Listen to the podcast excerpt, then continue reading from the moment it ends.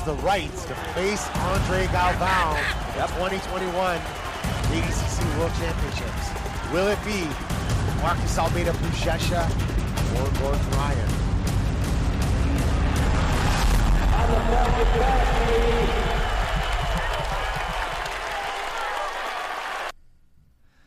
Dang, how's that for a, a little wake up call there? Good morning, grappling fans. Welcome to episode three of Who's Number One.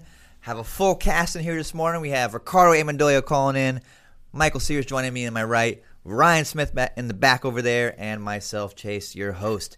Uh, good morning, fellas. How are you feeling this morning? Uh, really looking forward to that Gordon Ryan movie tonight. If you guys don't know, Ryan Smith sitting there in the back uh, put that together. So it's like a 20 minute uh, Gordon Ryan video. Yeah, that's right, man. Yeah, looking forward to it. The King. Give a give the fans out there a little bit of uh, a tease. What can they expect from this film? Man, we had five shooters on this project, so we didn't miss a second of uh, Gordon Ryan's journey through ADCC. I'm uh, I'm really excited to show it to the fans tonight. Any any standout moments? Anything you really enjoyed? Uh, he has a surprising reaction after taking double gold. I won't give anything away, but uh, it's unique. All right, well there So, you have uh, it. I'm gonna I'm gonna cut in here for a second, Chase, as I did last week. Ryan, I got a question for You're you. so testy, Riccardo. now, you know, Gordon Ryan gets a lot of hate out there. Is he going to be more hated or more loved after this documentary comes out tonight, Ryan? Just just tell us that much at least. More loved before. You're gonna see a side of Gordon Ryan that you haven't seen before. Interesting. There you have it. Um, you guys can watch that tonight at 9 p.m. Eastern. It's going on the site, and of course, will be available for on-demand uh, replay at any time at your leisure.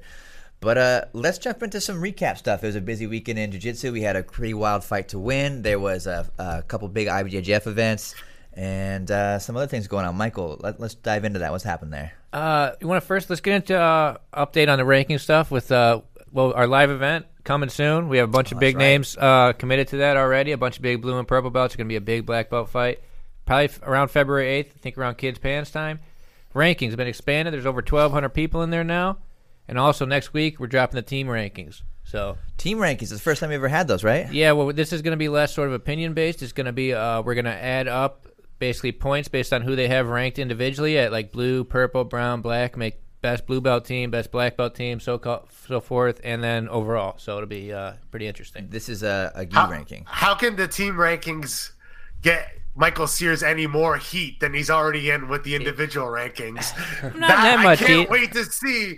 I can't wait to see what happens next week when the team captains Yeah. see these rankings. Bush- Yeah. Buchecha had a message to uh, to Michael last weekend, I believe. A little call out there. He's having some fun. It's good to see people engaging with the rankings. you know? Riccardo's out there instigating. Hey, but if Buchecha even knows about him, that makes me feel good. You know, uh, it means Exactly. they matter. But uh, yeah, I mean, there's you know some people get mad, but uh, there's been a, a lot of positive feedback too. We get all kinds of messages of people like, especially the color belts, all kinds of color belts reaching out, really appreciative of, of the ranking. Because I mean, we got top 25 at purple belt and top 25 at brown belt now. So there's a lot of guys getting their name out there. So There's it's like good for 'em. 300 ranked brown belts. Is that correct? Yeah, something like like 300 purple belts, 300 brown belts, something like That's that. That's insane. That- I, I should get on those rankings one of these days. I'm gonna yeah, I'm gonna have to put you back in there. Got to cut down the rooster, maybe. Then I'll get then I'll get on the rankings. Um, each week we kind of do a little bit of a, a criteria update on the rankings because there's always something that happens uh, that calls into question the rankings and it creates good discussion. I think we want to talk a little bit about uh, closeouts and, and fake matches this week. Well, not as much clo- closeouts. I got a few uh, grumpy messages from people. Like I said, most of the feedback's usually positive, but some some tournaments to try and discourage closeouts make teammates fight each other, right? And then people go, they have these uh, these rigged matches, these these works or whatever, right? Like like a WWE match. And then they then they message me and say, hey, I didn't really lose that match. Uh, it was a closeout, but no, you went out there and got triangled. You had a match. I mean, if you go out there, you have a match takes place, you lose, win or lose. I mean, we're counting it as a real win or loss. I don't see any other way, really. Riccardo, you have any rebuttal out there? I know you're you're, Um, you're the opposition. so the thing that, about closeouts, about um, stuff like that in general, I'm not a huge fan of it myself. But Leo Vieira made a good point to me once, and he said, you know, the closeout and allowing the closeout kind of separates jiu-jitsu from other sports. And I know wrestling doesn't have closeouts. A lot of individual uh, competitor sports don't have closeouts, but this is jiu-jitsu is its own thing. It's its own culture. So allowing the closeouts kind of differentiates it as a sport. Now, do I agree with it? I, I, see his side of it, you know, so it's an interesting take. But but if you're gonna go out there and WWE it and go out there and get tapped and then complain to Michael Sears about the rankings, uh-uh. You lost, you decided that's it, you go down in the rankings. So you know, if you're gonna go do the the fake match, it's gotta be worth it in the end for you. But what if uh what if it's not your choice? Let me play devil's advocate a little bit here. You know, a lot of a lot of the closeouts and maybe even some of these fake matches are based on you know relationships amongst teammates, and um, someone might be more senior, might be next in line, as some might say. Do they have a choice? Should they be pen- penalized for that? I think if you're going to get if if that's the situation, if you're going to go into a bracket where you're going to have to put on a fake match, and you know you're going to meet the guy, just I mean, don't enter the bra- same bracket as your teammate. Pull out, you know, work it out. Because I mean, if you go out there with a fake match, you're going to lose. And I think uh, something else to point out, uh, another thing we get messages about is uh, I'm not moving you up for winless medals. If you show up to Ooh. say the Orlando Open and there's nobody in your weight class, as opposed to some other rankings or whatever, it's it's not going to move you up in these ones. You got to go out and earn earn the gold medal. Yeah, I gotta say, um, one, one of the cringiest things I've seen, and it's it happens every every tournament, but sometimes at even bigger ones, someone will enter a division with nobody else in it and post their gold medal, like like they won. I, I don't know. It doesn't, Yeah. it doesn't count for me. There's always no podium in that picture, but yeah, I mean it sucks that nobody else showed up. But I mean you can't you can't expect to deserve credit for it. Like you really won the same as somebody who won three or four matches at the same tournament. Yeah, it seems a little bit outrageous, and definitely does not contribute to to the rankings there. Um, let's see what else is going on though these days. We have uh, a few big events around the corner, right? We have Spyder next week going down. We've talking a lot about Spyder. We'll dive into that discussion about the hundred kilogram bracket a bit later in this this conversation today. BJJ Fanatics is this weekend. Michael, you're going out to Boston. How you feel about that, man? To Boston, it's like a 32 man uh, submission only EBI rules event. Uh, late replacement there. Gordon was in there, but I believe hurt his ribs. And now we got Nick Rodriguez, but there's a bunch of other studs. You know, Hulk, uh, Tex Johnson. Yeah, it's, it's a really uh, interesting bracket, and I'm, I'm really interested to watch it, see how it goes down. Of course, uh, some Third Coast grappling news dropped this week. Rodolfo Vieira, unfortunately, has pulled out of that tournament, but we have a great replacement with Erberth Santos taking on Gordon Ryan. Do you think this match is going to actually happen?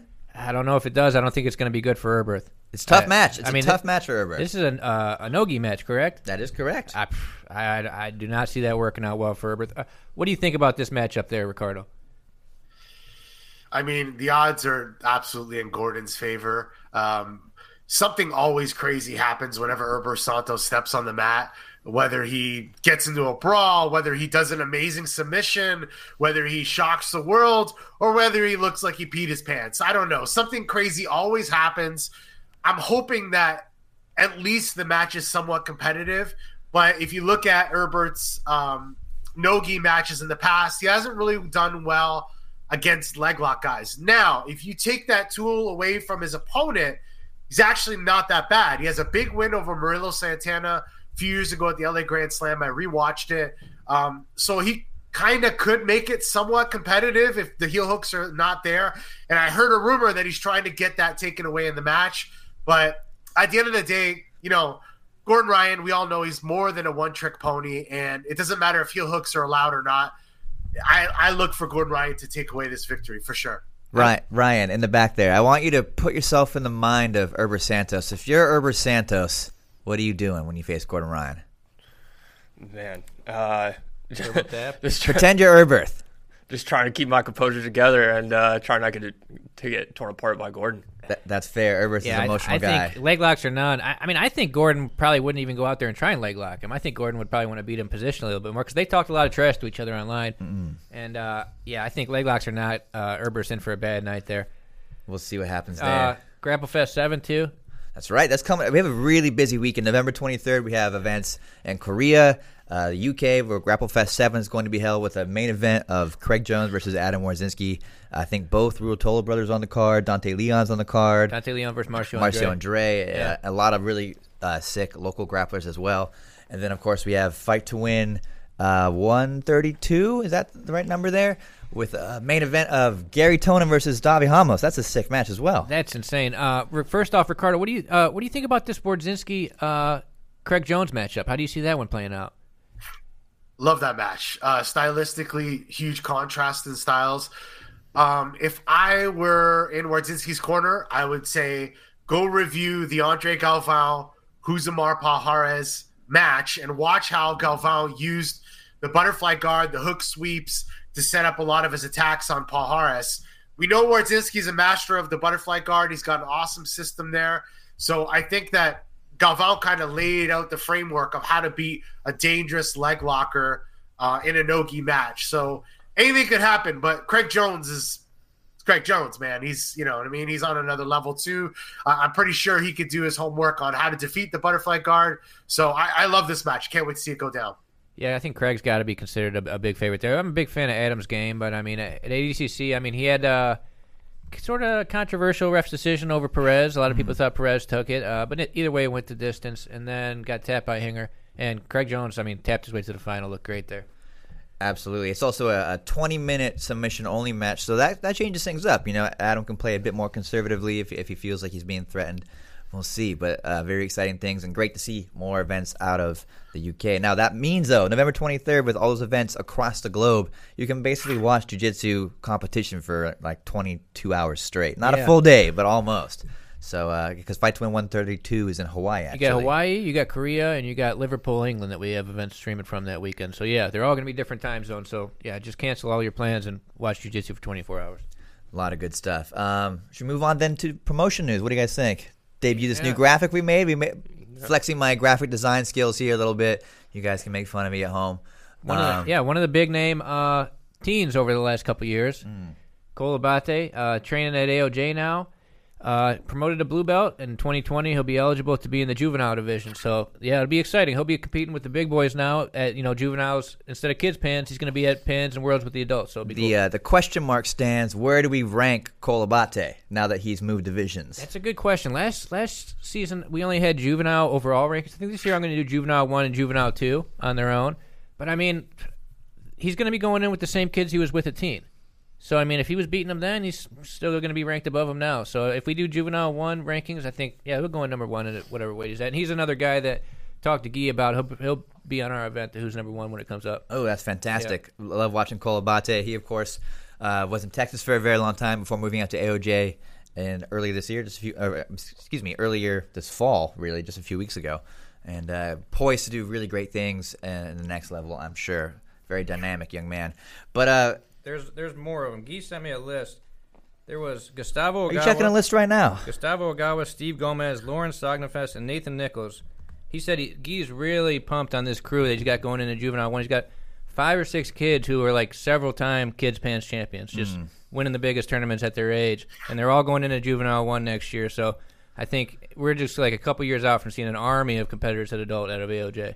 Riccardo, you've got a, a relationship with Guy. Uh, what is their long term strategy, maybe with, with really developing their their kids teams? I feel like they've put a bigger emphasis than maybe anyone else. Yeah, so um, I'm story time, guys. I'm going to give you guys a little story here. So I remember when AOJ, when the Mendes brothers first came to Canada back in 2010, and we were discussing them moving to California, and um, you know they were telling us we're going to open an academy, we're partnering with RVCA, blah blah blah. And the one thing that they said immediately before they open, we're gonna focus on a killer kids team. And we were kind of like, what? Like, what are you gonna? Why don't you just get like all these other top blue? He's like, no, no, no, no, no. We want to groom our own kids from white to black belt. So if we get them young, by the time they're blue and purple, they're gonna dominate the adults. And then by the time they get to black, they're to be on just so far other level. And we didn't really understand it at the time, but now we see what's happened. You know, Cole like a uh, kid like Cole obviously came from another gym from Texas. He's a human highlight reel. This kid, and uh, you know, working with the Mendes brothers, working at AOJ with a room full of killers. I don't want to call kids killers, but a room full of very talented kids. Straight up killers. Um, you know that his level is just going to go through the roof too. So you know, it's been part of their strategy since day one at AOJ. They have one of the best, if not the best, kids team out there. So yeah, it's just you know very nice to see the fruits of their labor. Well, you've seen come through the juvenile ranks there, like uh, Jessica Khan, uh, Tainan Dalpra, Jonathan Alves. I mean, they've already had kids that were juveniles there that are killing it now. So I mean, yeah, they're just going to keep cranking them out, and I think they're going to have a really stacked adult team in a couple years. Yeah, no doubt. And this, I want to touch on this a little bit because it, excuse me, leads back into a, somewhat controversial post that went out this Monday. Uh, I wrote an article, or the Grappling Bulletin, which asked the question: Does the jiu-jitsu belt system need a rebrand? And you know, maybe a little bit salacious headline. Really, if you if you read it, you would see that I proposed not so much that the belt colors change or that there's less of them, but that um, maybe some kind of pro tour was created where you qualify by winning a tournament at your belt rank, whatever that is. Could be even green belts, let's say. And that puts you into a, a pro division, which is all belts. Anyone who's qualified is in it, and you get to, to win. The argument being that this allows um, younger athletes, uh, up and coming athletes, to take a shot at some of the more established black belts, or anyone really, uh, to help build their brand. Because we see this already in no gi. In no gi, we have people like Nicky Ryan, William Tackett taking on these these these established black belts and making a, a, bigger name for themselves earlier in their careers, which to me is only a good thing. But I caught a lot of flack. A lot of people said that wasn't necessary or uh, was was we're fine the way it is in gi jiu-jitsu. What do you guys think about all that? Well, I mean, juvenile blue belts are sort of their own thing, really. I mean, uh, they're not the same as the regular. But like you, if you if you follow the scene, you realize the adult blue belts a lot of times don't go on to more success because the best blue belts generally are at the juvenile level. Mm-hmm. These guys they show up the next year at purple belt at 18 years old and, and win worlds. So, I mean, yeah, these juvenile kids are unbelievable. I mean, when I used to coach kids, you'd go to kids' pans and the yellow belts. I mean, they look like high level purple belts. I mean, if you've been doing it since you're five years old, by the time you're 18, I mean, you're pretty high level. But yeah, I don't know about changing the uh, the belt system up or anything, but. Yeah, these these juvenile blue belts are a problem. I mean, if you've seen how high, level, I mean, Cole has basically been black belt level technique since since I found out about him when he was like ten years old or whatever. So, yeah. Ryan, any uh, spicy comments coming through back there? Anyone calling me out? No, no, no, uh, nobody calling you out yet. But uh, no mustache comments. Let's see. Not a single one. I'm keeping it for you guys at home. But yeah, I, I gotta agree with Mike. You know, uh, Cole is really easy for me to talk about. I, have known him since he was a little kid, and even as a little kid, I you know he had a brown or black belt, um, you know, technique. So putting him in a, in a pro division like you're suggesting would uh, would really give him a challenge moving forward. I got one fan, one fan in the room. Thank you, Ryan. Yeah. Um, Riccardo's been noticeably silent on the issue. I don't think he likes my idea. Well, I mean, you, you look at you're wrong, Riccardo. When we talk about jujitsu, when we talk about jujitsu in general, your examples are the exceptions, which are these exceptional kids, right? But why are they exceptions? Only the rare few well, get the yeah, chance. Who's Cole going to fight I think in the we'd pro see league? more exceptions. Cole's 120 pounds. Who's he going to fight in this pro league thing? Toledo Alencar. He's going to Maisa Basket. Uh, Why not? No, my, my point is my point is my point is if you have hundred competitor or hundred, let's say you have hundred students at a gym, right? Like maybe five to ten percent of them, maybe fifteen, maybe twenty at the most are actually competitors. Out of those kids, you know what I mean? Like Cole is like at the highest, highest, highest level. So we, if we change the the the way that kids are promoted or the belt system in general based on just the highest level competitors i don't know like jiu-jitsu is so much more you know broader than that so it, it's it's Yeah. a tough one i'm not I- saying I- I yes agree. or no but you know what i'm saying like we can't base it off of it's like the old uh, there's a, there's a meme or whatever like about Marcelo Garcia. People would say, "Well, but Marcelo Garcia does it this way," and it's like, well, Marcelo Garcia is the exception to the rule. He's not the rule. You know what I- mean? So, do you know what I'm saying? I think you're going to uh, end up stunting some of these kids' growth a little bit. I mean, I mean, he's the same age and same uh, belt as the other ones. Like if you start bumping them up to higher, I mean, let them let them do down there and you know beat up on people and, and practice their moves or whatever, as opposed to fighting older people and you know getting beat up for a few years, maybe getting discouraged or whatever, fighting bigger people. Uh, Fair points, but uh, I guess on that note, we'll just talk about the 16 year old that beat the ADCC silver medalist. Probably has, you know, proves me wrong, I guess, that that happened. But uh, we're talking about fight to win 131. Ty Ruotolo had a great performance against Wagner Rocha. Pretty wild match there. I think we even have a clip um, from that we can run here. Very, Yeah. very gritty, rough match. Yeah, there wasn't uh, too much action in it. Like, I, this is something going on with Fight to Win right now. It's like it used to be guys would show up to Fight to Win and play like an IBJJF match. Now ADCC's in fashion. Guys are just showing up and wrestling each other, which I don't really get with the Fight to Win rules. There was a lot of push and clubbing each other, but uh, yeah, I mean it was sort of controversial at the end about. But I mean, if you go to the Fight to Win rules where you, eight minutes nothing happens, I mean, it's your fault if you lose the ref's decision, right? Yeah, uh, I wasn't shocked by the result. I, it could have really gone either way. Like you said, a lot of the match played out quite like this.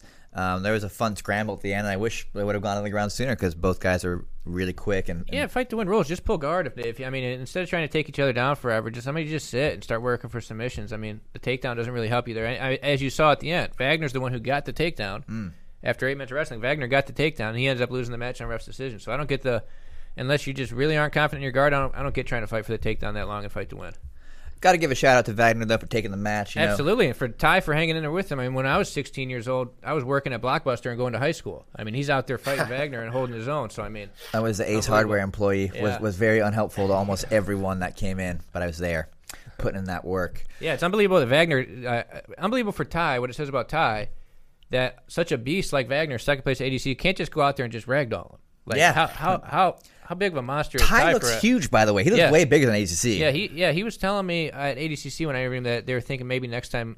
Kade could go 66 and he would go 77 because I think it, I think it was a struggle for him to get down there. Yeah, he definitely looked much bigger this time around. He looked bigger than Wagner almost as- uh, in some ways. So, uh, shout out to Ty for for really putting on the line there, and Wagner. Wagner had a huge cut at the end of this fight, didn't stop him from finishing. So, I'm sure we'll see both those guys back in action very soon. Yeah, we had Hanger and Murillo, but I mean that one was sort of a stalemate. They just couldn't get anything going. Murillo pulled guard.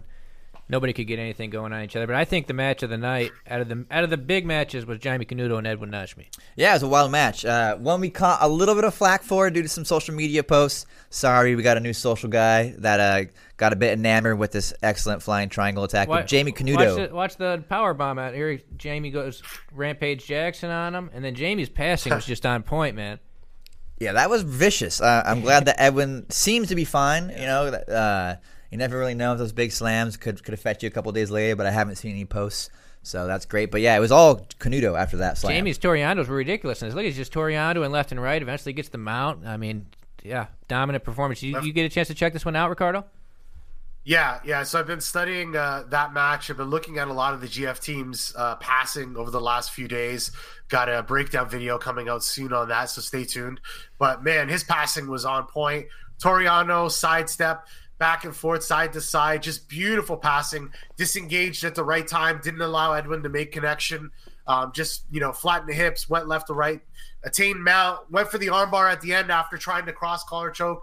Was just amazing match, and it's you know that that could have been I don't know was that fight of the night because to me that was one of the most technical matches I've seen in a long time. Exciting, uh, Yeah, had everything, flying arm locks, arm bars, everything. So yeah, just some awesome passing by Jaime Canuto. Yeah, and then what else? We had the IBJJF Rio Pro. I mean, not too much action. There were some good, decent brackets. Uh, Rafael Mansour from Athos moved up a couple spots to number 13 after winning featherweight, beat uh, Hishar Noguera. Uh, the uh, one of the big names coming out of Brazil right now is this guy Natan Chueng.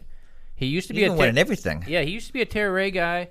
Uh, now he's Cicero Costa. He's from Cantagalo, and uh, he's a first year black belt. He won the Rio Grand Slam, and then this last week, uh, if you want to put the graphic up of him, uh, this last week he uh, tapped Pica Pau and won the Rio Pro. So back That's to back a, big tournaments. beautiful graphic, by the way. What do you Yeah, guys think? nice you guys work. like So- that? He's been climbing. He was 11 before this week. He was like high teens a couple weeks ago, but he's beat a lot of big names over the last couple weeks. We have video actually, if you want to roll it, of him tapping Pica Pau. Shout out to Caleb for making this happen. That is probably the best presentation we've ever had on this podcast. Shout out to Natan too. We had a couple. we had a couple guys from Brazil that messaged in with these cell phone clips. I mean, of the, of their matches for us to show when he gets the submission here. But it's like, yeah, if you if you're at an event and uh, we're not streaming it and nobody else is streaming it, and you have a cell phone clip, yeah, send it in if you get a big win. Right here, this is Pica Pau. Pica Pau took second in the world. What two or three years ago? I think he's a Brazilian silver medalist or Brazilian national champion as well at one point. Um, right here, he gets no joke either way. Finishes them. Yeah. So Natan Chueng is one of these guys that like he was up and down at the color belts, but it looks like he's really figured something out at black belt, and I'm interested to see him this year. And he's he's doing Sul Americano this year, this weekend too. Very nice, very nice. South Americans this weekend. If he wins that one, he might even go to top five because he's that's a stacked field down there too. Nice work from Natan Chueng. Um, Also, we had a heavyweight. Pedro Elias won it. Uh, ultra heavyweight. Igor Schneider won. Moved up a couple spots. Uh, big. Uh, the women's Toledo won it at featherweight. Julia Bosher double gold. The big news that was at the brown belts was this guy Igor Lima. This guy, he's an NS Brotherhood guy. He's not from Sao Paulo. He's from Belém. And he was number four. He's one of these guys who doesn't have a visa. He's a Brazilian national champ at brown belt already. He doesn't have a visa. He fought number one Andy Murasaki, and uh, he goes out there. Andy pulls guard, gets a single leg X, and then he, he gets a, a footlock, a Bochinia, and uh, Andy Murasaki from the top taps him. So big win for him. He actually won double gold down there too. Yeah, let's watch this clip here. Is this uh, uh, the Murasaki match? Yeah, this is the final with Andy. I mean, Andy had just won. Remember last week he won that like world's level bracket where he beat three top ten guys At AJP uh, Rio. at AJP Rio, and then he's out here at the Rio Pro against Igor, who Igor's you know sort of an unknown. He's a guy who doesn't come to America.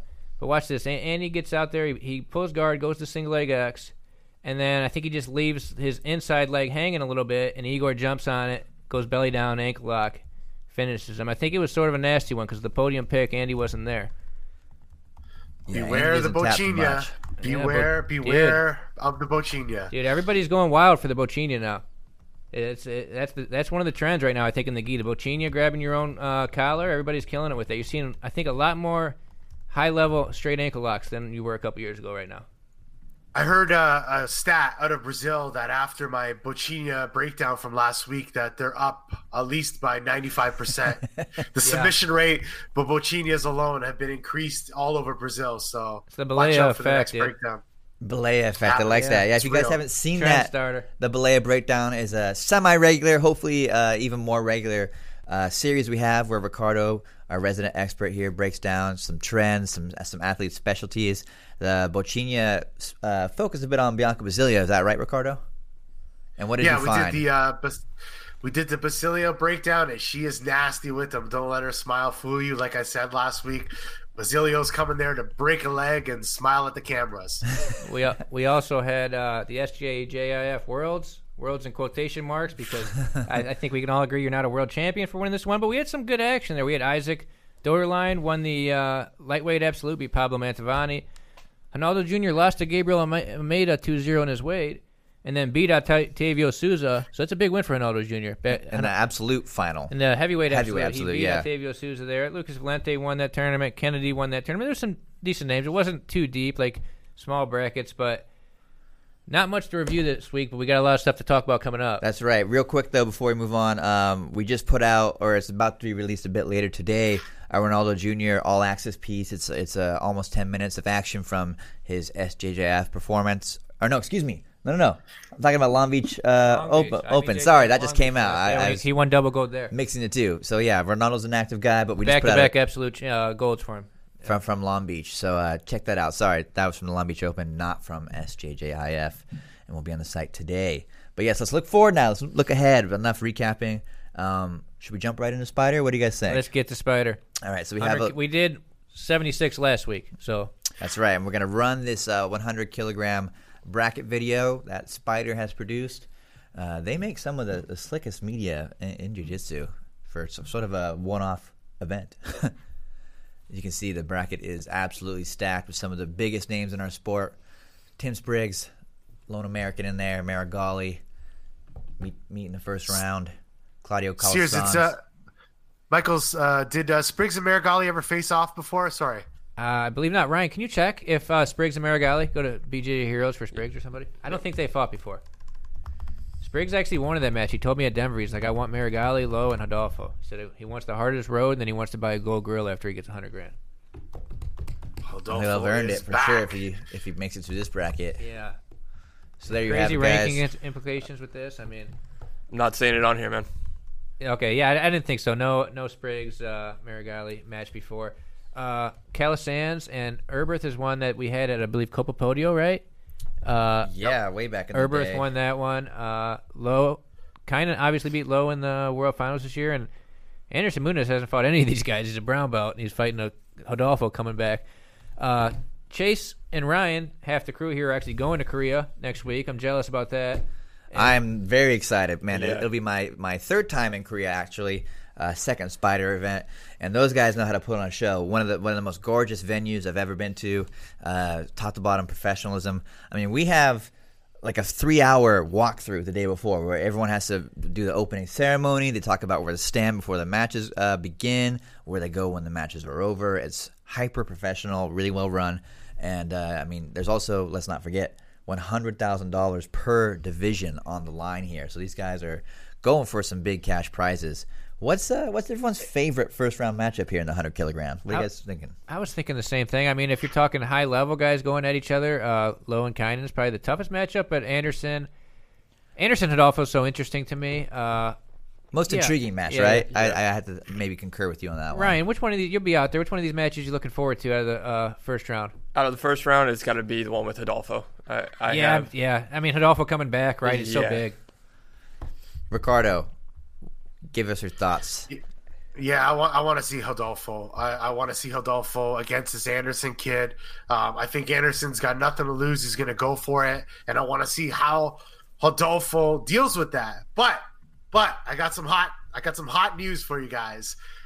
Somebody I won't say who in that bracket has there's a little WhatsApp uh, Brazilian WhatsApp audio going floating around the interwebs right now It sounds and real one sketchy. of those guys well I, I heard it myself but one of those guys is planning to win and make a huge call out after this i'm not going to say his name but his name rhymes with Schmerigali. Yeah, I think I think we can all guess that. yeah, yeah. Ah, yes, shmiragali, my favorite dish. I think we can all guess who the call out would probably be too. But I mean, it, it's it's going to be a, a long way for him to get there. You got to beat Spriggs. Uh, I mean, I mean, I think he's obviously favored against Spriggs. Then probably a grudge match with Erberth. I mean, that match might t- just turn into a fist fight. Who knows? Those guys really do not like each other. And uh, then, I mean, whoever comes out of the other side. I mean, I don't want to sound like I'm writing off Anderson, but probably Hidalgo, Lo, or Kaynan. I mean, that's yeah, man. Whoever wins this, it's going to be huge for them. Not not even just the money, but just to make it through this tournament. The implications with the pound for pound rankings. I mean, I think Meregali sort of got an easy route there compared to the other side, but I think he's got a great shot here. And uh, yeah, I mean, the big question is Adolfo, right? Absolutely. I do think Rodolfo, uh, I mean, I'm uh, as excited as all you guys, but he's taking a little bit of the shine off of uh, Kine and Leandro, which I think is one of the most important matches uh, of the year in a way because it's a, a rematch, of course, of the World's Final, where Kine kind of solidified the fact that he's the king at the moment uh, of that division.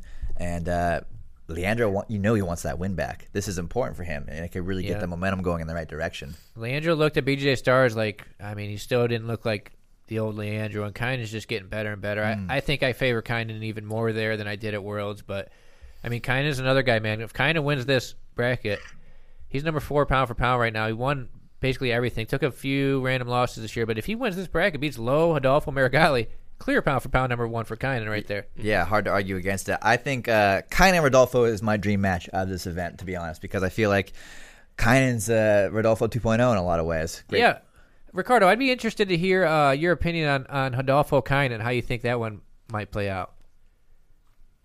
again, you know, Hodolfo's been away. You know, he's been away from competition. Um, I, I think he's going to miss the rhythm of competing a little bit and sort of the nuances with these, you know, sort, sort of tricky guards, especially the ones that Kaynan does. But again, I mean, Hodolfo's Hodolfo, man. Like if he just goes in there, insists on his game, he has a chance of beating Kaynan. So it's pretty interesting. I, I don't know who's going to win that one. I, I can't really say Yeah. because I didn't really think Kaynan was going to do well at the black belt CBD uh, event last year, and he won it. Or you know what I mean? mean, So, Yeah. or sorry, Rodolfo. My bad. But you know, it's Yeah, he beat Ali. I He beat Ali is- there. Yeah. Exactly. You know, and uh, you know he had that funny uh, incident where he dropped his cell phone in the middle of the Kit Dale match. But uh, Oh, yeah, it I forgot about that. Yeah. Yeah, so This- I don't know if for those of you who haven't seen it, he dropped his. He's fighting Kit Dale, and then his cell phone drops out, and he's like, "Oh, sorry, bro, sorry." And then picks it up, but yeah, I don't know. It's kind of Rodolfo is another match that I can't wait to see. No idea who's gonna win that, but it should be fireworks. This is the thing with Kaynan, man. Uh, I'm not doubting that guy anymore because I've counted him out so many times where he's going like his first year at black belt, he's going against this guy. He's just going out and beating everybody. Hmm. He, he already has like I think I counted yesterday. He's got like 95 matches at black belt already, and and one, one little busy. over little over one year at black belt. But I mean, Hodolfo's a beast. Ryan, uh, you're writing you're writing something about uh, Hodolfo at the moment, right? Yeah, yeah. What, what, what were some of the names that that uh, on Hodolfo's? What are some of the scalps he's claimed so far in his career? Man, well, it started off with Braulio uh, Estima, and then um, let's see. We got pull this Buchecha is on that list. Jet- I Pacheco beat Pacheco, beat Bernardo uh, Rafael Faria. Lovato Jr., Sa- Shanji, think he's got to win over Keenan at some point. mm-hmm. Uh, yeah, yeah, yeah. Yuri Simões. Basically, the who's who, you know. And Rodolfo uh, is a big guy, but he's not ultra heavyweight or anything, right? I mean, super heavy. Used to be like heavy. Pete Bernardo, super heavy. So But I mean, Yeah, he's a monster, man. I mean, if if Adolfo shows up on point, he can pass anybody's guard. I mean, I wouldn't. I mean, Nicholas's guard has been passed in the last couple of years by Ali and by Honorio. I wouldn't be surprised. I mean, if Adolfo gets if Adolfo gets to where he wants to be with his passing sequences, he could pass anybody's guard in this bracket. I'd say. But uh, yeah, it's, I mean, training for the UFC and training for IBJJF style competitions is different. We'll see how he's adjusted. But yeah, Of course, Rodolfo just had a, a big win in, in the UFC um, right around ADCC, right? Maybe two weeks after ADCC. It was just a few weeks ago. Um, What if Anderson Muniz wins this thing? Do we just throw out the black belt? do we just throw out the black belt rankings at that point? Let Like, restructure the jiu-jitsu belt system. That's what happens. yeah, really, you're gonna have to rewrite that article if Anderson Muniz wins this Yeah, thing. it just proves my point. You know, I think, I mean, it's not impossible to imagine an upset. Anderson is a very modern player. Uh, his brother is a lapel wizard, which makes me believe that Anderson's got a few tricks there, which, you know, that could really be the key to slowing Rodolfo down is wrapping Yeah. him up there with that modern lapel game. Yeah. Um, Uh, Let's go through and uh, I think pick some guys. I I think I'll go Meregali, Erberth semi. I'll go Kaynan, Adolfo semi. I'll say Kaynan beats Adolfo, Meregali beats Erberth, and I'll say Meregali wins the rubber match versus Kaynan in the final. It'd be how I would look at it. What do you think, Chase? Wait, wait, way to pick all the favorites there, Mike. Going out on a limb, Uh, going not out really. on a limb. I mean, is Kaynan that big of a favorite over Adolfo, or, or I mean, he's a favorite over Lo, but I mean, I think a lot of people would pick Adolfo over Kaynan. All right. Well, I'm gonna I'm gonna shake things up here. I think uh, we're actually gonna see a Meregali Calasans semifinal. I think That's not that crazy to say because you never know with Erberth. Exactly, exactly. You stole the words from my mouth there. I think uh, Erberth is all over the place. He can be an absolute killer, one of the best on the planet, or he can just not show up. He travels hard too. He's coming a long way to get over there, and uh, we'll see how that, how he fares. I think Meregali would take that win, but Erberth, let's not forget, has a submission win over Meregali. It's a long time ago. Meregali was still a brown belt at Copa Podio 2016. So you got Nicholas Calasans, and then I'm, I'm guessing you got Calasans going to the final. um, I mean, anything's possible. Calasans is a, is a legend and, Yeah. a, and a veteran, but He's just so small for this bracket. Yeah, I think I think you got to give it to Meregali, but uh, you never really know. So I, I, I will pick Meregali to make it to the final, but I do predict Calzon's Meregali semi. Um, I'm gonna take Leandro. Yeah, I'm, gonna I'm gonna mi- I'm gonna mix it up. You know, Leandro has been kind of bang his head against the wall. I feel like all Yeah. 2019. There's a hundred grand on the on the 100 grand He on might the show up in line. shape with a hundred grand on the line. and uh, he's been busy. He's been working hard.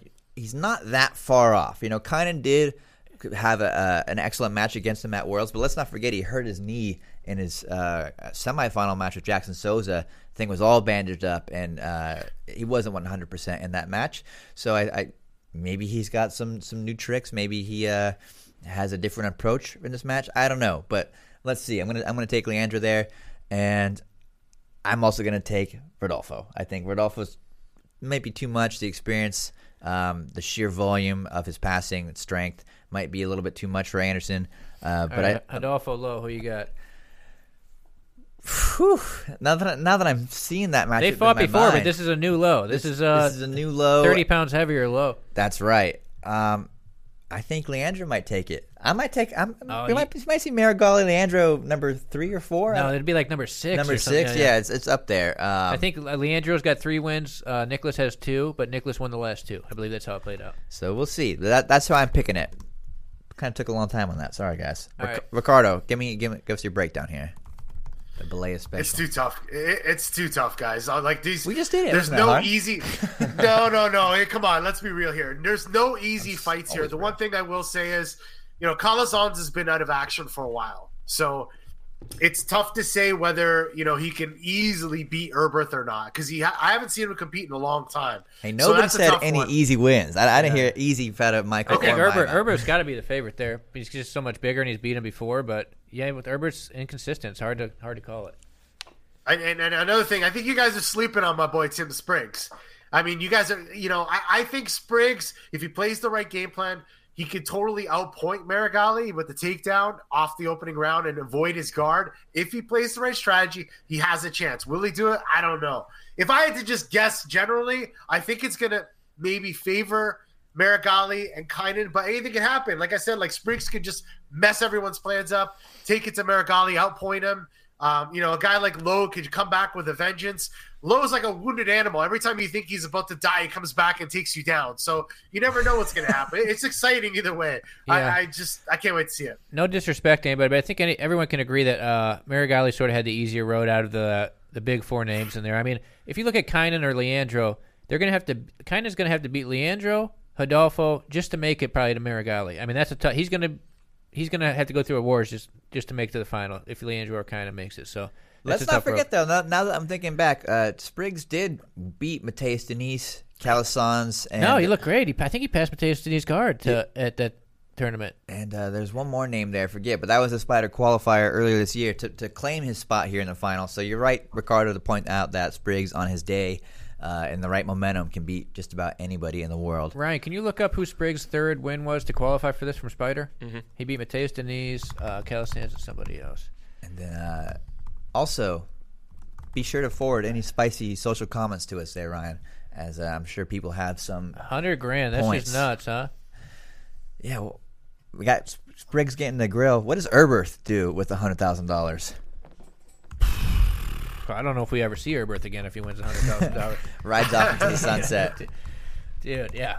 Uh, That's a that's a lot of food for those pigs in the farms, like Gordon Ryan always comments on. yeah, As we, Gordon Ryan would say, yes. yeah. I mean, we already went over uh, seventy six last week. I think safe to say Argus is probably the favorite there, but there's some studs. Yeah, let's just run through the names real quick Yeah. while uh, Ryan looks up those facts. Um, so, yes, there are two brackets at Spyder. If you haven't been paying attention the last couple of weeks, and the 100 kilogram, which we just discussed, and the 76 and under kilogram.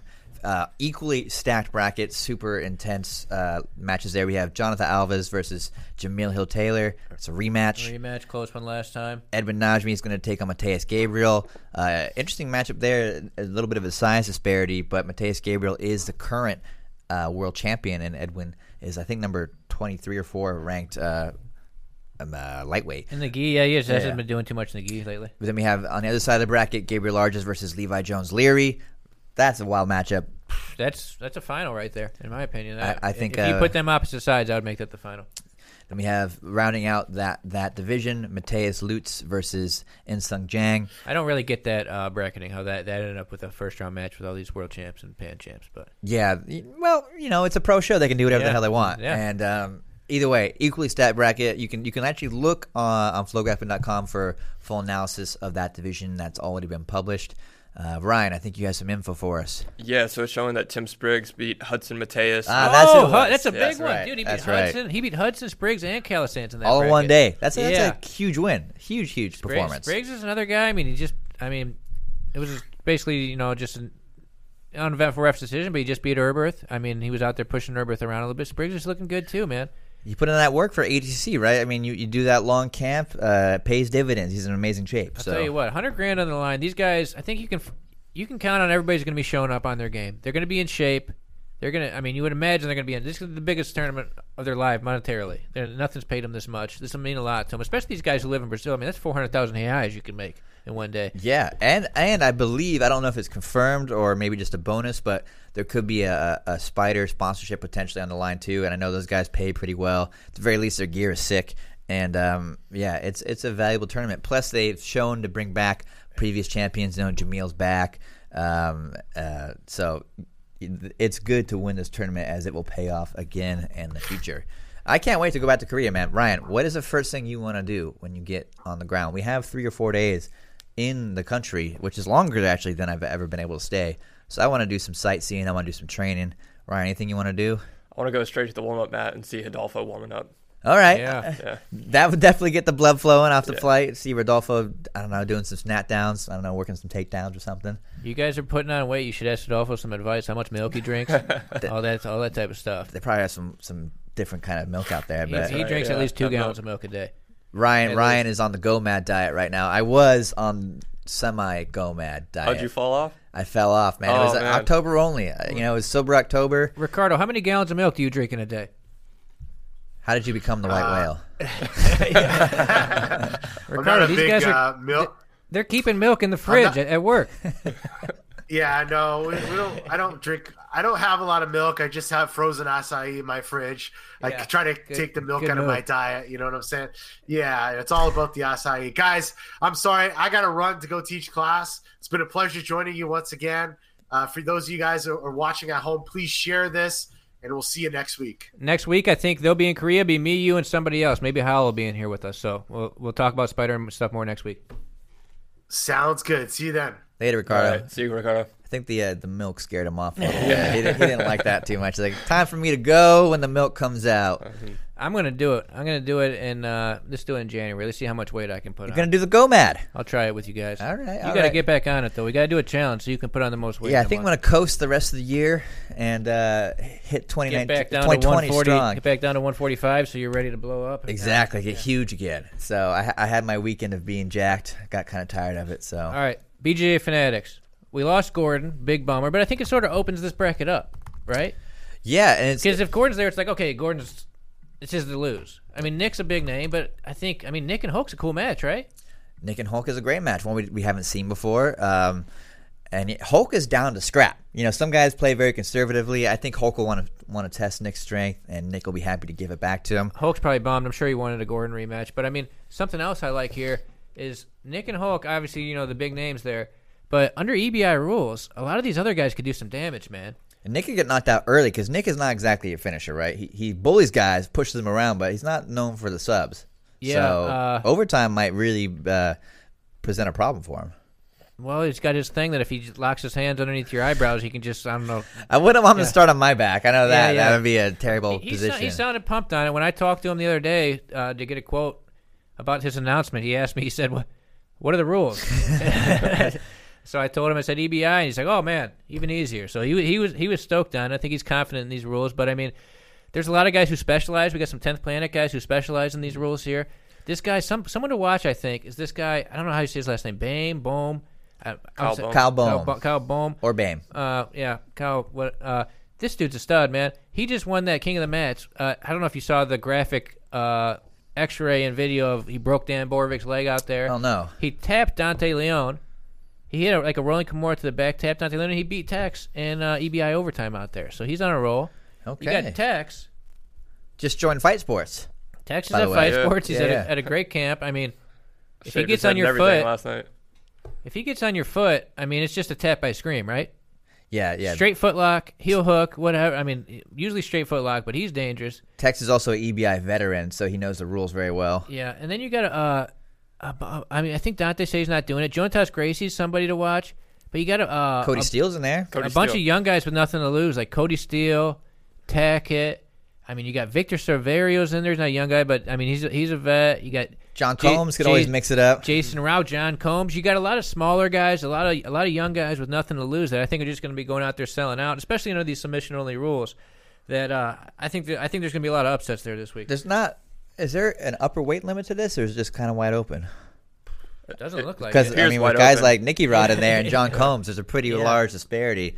Yeah, I talked to uh, Cody Steele the other day, and he wants uh, Luke uh, or Lucas as his first round. Lucas Lucas- Hulk. Lucas Lucas Hulk. Hulk, and a big weight difference. But uh, Cody and all those guys, they train EBI rules every day up there. So Yeah, I don't these- know, something are- to watch. These are, there's a bunch of crazy people in there. This is the sub, the sub only scene.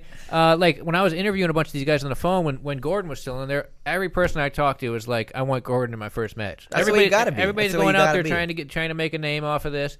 You know, BJ Fanatics. Everybody wants to impress BJ Fanatics. Nobody, nobody's gonna be trying to. I don't think we're gonna see people trying to stall their way to the overtime here. I think we're gonna p- see people showing up trying to really impress people and really going after the submission.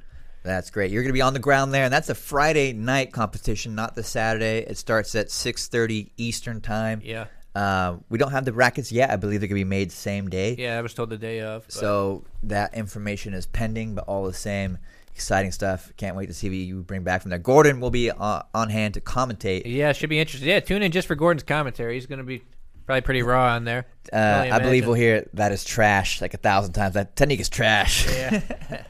um, any favorites for you? Let, us let's make some picks. Why not? Let's just throw it out there. Uh, It's hard to say without a bracket, but had two guys who got on the podium at ADCC, uh, Nick and uh, Hulk, and obviously, and uh, obviously there are two of the bigger guys there too.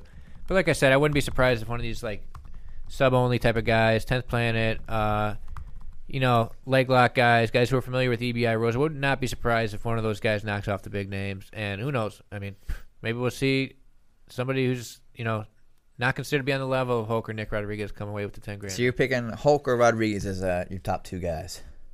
that would be my final. That would be my guess. My top two seeds. Okay, I'm gonna go with uh, I like Tex. I like Tex in the mix. Keith Krikorian in there too. He's a 66 kilogram yeah, guy.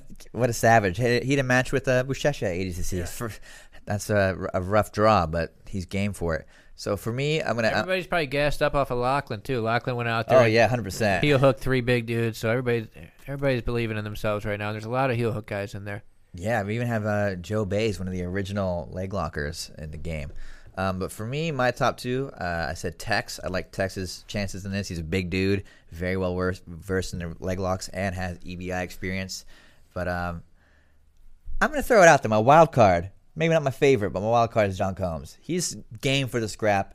Uh, ADCC West Coast champion, West Coast Trials champion. Uh, had an amazing match with Cyborg at Nogi Worlds. Actually, Yeah. um, really, really had a fun wrestling match. A lot of big, big action, big scrambles there. John, John can guillotine anybody. He's he guillotined guillotine like anybody. Izaki. He's guillotined uh, Tinoco. Guillotined Jared Dopp. Like yeah, the guillotine's just like a heel hook. It's you know, it's a trump card. You you can get it on anybody. You can get you can be getting your you know ass kicked the entire fight, and all of a sudden hit that guillotine, and you got it. You know. So yeah, I mean, so many exciting guys. It's gonna be too. fun though. Either Yeah, way, yeah. I, I like these kind of open weight tournaments. I mean, everyone loves the absolute just because there's a little bit more action. People, it's hard to play conservative against someone that's got 40 pounds of muscle on you. So you just kind of go for broke. Ryan, any uh, any favorites out there? Anyone standing out that you're looking to see? Dark horses. Uh, I'm looking Picks. for Tex Johnson. I think I think he's going to surprise some people. Him and uh, Nicky Rod. You did uh, some work on the Nicky Rod film. Is is he as physical as it seems Yes. when you're standing next to him and seeing imposing force? It- it- I mean, I've stood next to Muhammad Ali, and I think uh, Nick Rodriguez is about the same size. Yeah, he's an intense dude. I can't wait to see him mix it about What, is there. he like 240 or something? Easy. Yeah, yeah, and just pure muscles ripped. A lot of milk. He drinks a lot of milk. A milk. lot of milk. lot of Gotta ask him about the milk. Yeah. Uh, oh, what else we got? GrappleFest 7, the week after that from Liverpool. We already mentioned Craig and Adam. Dante Leon and Marcio Andre is a good one. You did a little uh, piece up with Marcio Andre. What's going on in his life? Anything new? Uh, well, he's uh, just looking for fights wherever. I mean, this one's 85 kilograms. He took it. He said he was 76. So, I mean, that, Yeah, 85 is a huge division for Marcel yeah, Andre. Nine kilograms is, I mean, you're talking about uh, 20 pounds under the weight limit that, that he's going to be weighing in. And uh, but I mean, he's an Nogi World champion. He's beat a lot of big names. He's a very exciting guy. Ruotolos are on there. Uh, one of them, I can't remember which one's. One of them's fighting Halpin, the Irish guy that was at Fight Sports, right? He's Irish, I believe. Yeah, he is Irish. Ryan, can you back me up there? He's yeah, he's Irish. Irish. Yeah, yeah. And then the other one is fighting uh, Australian guy. Uh, Skinner. Skinner. Jeremy Skinner. an absolute MMA guy who you know their game. And uh, we actually have a, a pending. It's not released yet. I, I just came through uh, an interview from Craig Jones interviewing Jeremy Skinner. Ca- Hey Ryan, can you Flexing look up which skills one? there. Who, who's fighting? Is, is Kade fighting uh, Skinner? I believe. Should be on the event hub there. Well, well, And also Touch there, back. Go back around. what else do we have going on? That those matches plus correct. So a lot of good, a lot of good no gi submission only mat uh, action in the next couple weeks. And uh, man, something that's crazy though. That same weekend, Davi Ramos and Gary Tonon. I think we'll get more into this one next week, but that's a huge match. Yeah, I'm very excited to see Gary back in the grappling arena on a regular basis. Um, you know, we, he just re-signed with one, I believe, recently, one at one FC, and uh, is really very close to making a title run, in my opinion. But he's still doing grappling events and taking on top talent. I mean, Perfect, perfect guy to get on these uh, fight to win rules. 100%. Like if you So want somebody, exciting. if you want somebody for fight to win, get somebody like Gary Tonon, right? He's not going to go out there and just try and sweep and some like win a fight to win match like that for whatever reason. He's Gary goes after the, the submission the entire time. Every second he was on the mat at ADCC was exciting. Really glad that he's back in the grappling world. And uh, he's fighting Davi Ramos, the guy who uh, flying arm locked Lucas Lepri in that ADCC final. Yeah. Yeah, also a, a beast MMA fighter. I'm sure we'll have some size on Gary. Davi Ramos is freaking jacked. So, uh, Gary, of course, not afraid of the big boys. Took on Rousimar Palhares not so long ago. Um, and yeah, that's that is absolutely going to be fireworks. and then uh, also at Third Coast next month. Next month we'll have Third Coast and uh, obviously Nogi Worlds, but Third Coast has some other matchups. Uh, What do we got? We got, we got Edwin Najmi versus uh, Gilbert Burns. That- Edwin a fun Najmi one. versus Durinho. That's in. Then we have Jake Shields versus uh, Romulo Barral. Yeah. I, I believe that's that's a fun match right there. That should be an interesting one. We got a lot of cool Nogi stuff coming up in the next month leading up to Nogi Worlds for yeah, sure. so we'll stay busy there. Um, like you mentioned earlier, Ryan and I are going to be out in Korea next week, but we'll figure out how to get the show going. Uh, stay tuned for a lot of content on the ground from Korea. Ryan and I will be putting out some fun stuff, whatever we can get. And uh, I'm very excited to keep this show moving. What did you guys think of the graphics? Uh, let us know in the comments. Maybe we'll, we'll get a little bit of feedback from you guys. Before we go, upcoming IBJJF stuff. We got the Sul Americano, South Americans. Got some good girls going. Bianca Basilio, our favorite. Tamara Ferreira, Karina Santi at, at black belt. You got some good black belts. Thiago George, Kleber Souza, Bebeto Oliveira. That guy Natan Natan Chueng that we were talking about is going again. And then uh, New York Fall Open. We got both Miyaos in action. Joao is at light feather. Paulo is at feather. Marcos Tinoco's going there. I was excited that Dominyka, uh, former. Uh, I don't She's back know, in I don't know how to say her last name. O- Uh, I'm, I'm throw it out there. I don't know. I don't know. I was excited that she was registered, but apparently she's not going to be able to do this one. But she's coming back, so that's a that's a That's big news. former absolute black belt world champion. So for her to get back in the mix, will be really excited on the women's side of things. And uh, yeah, so some some good IBJJF stuff going down this week too. Very nice. Well, thank you guys for joining us for episode three of Who's Number One. Hope you enjoyed the show. Do not forget to tune in to the Gordon Ryan ADCC experience tonight, 8 p.m. The King. That's our full flow film on his double goal performance. And uh, stay tuned until next week. We'll see you guys on the next episode of Who's Number One.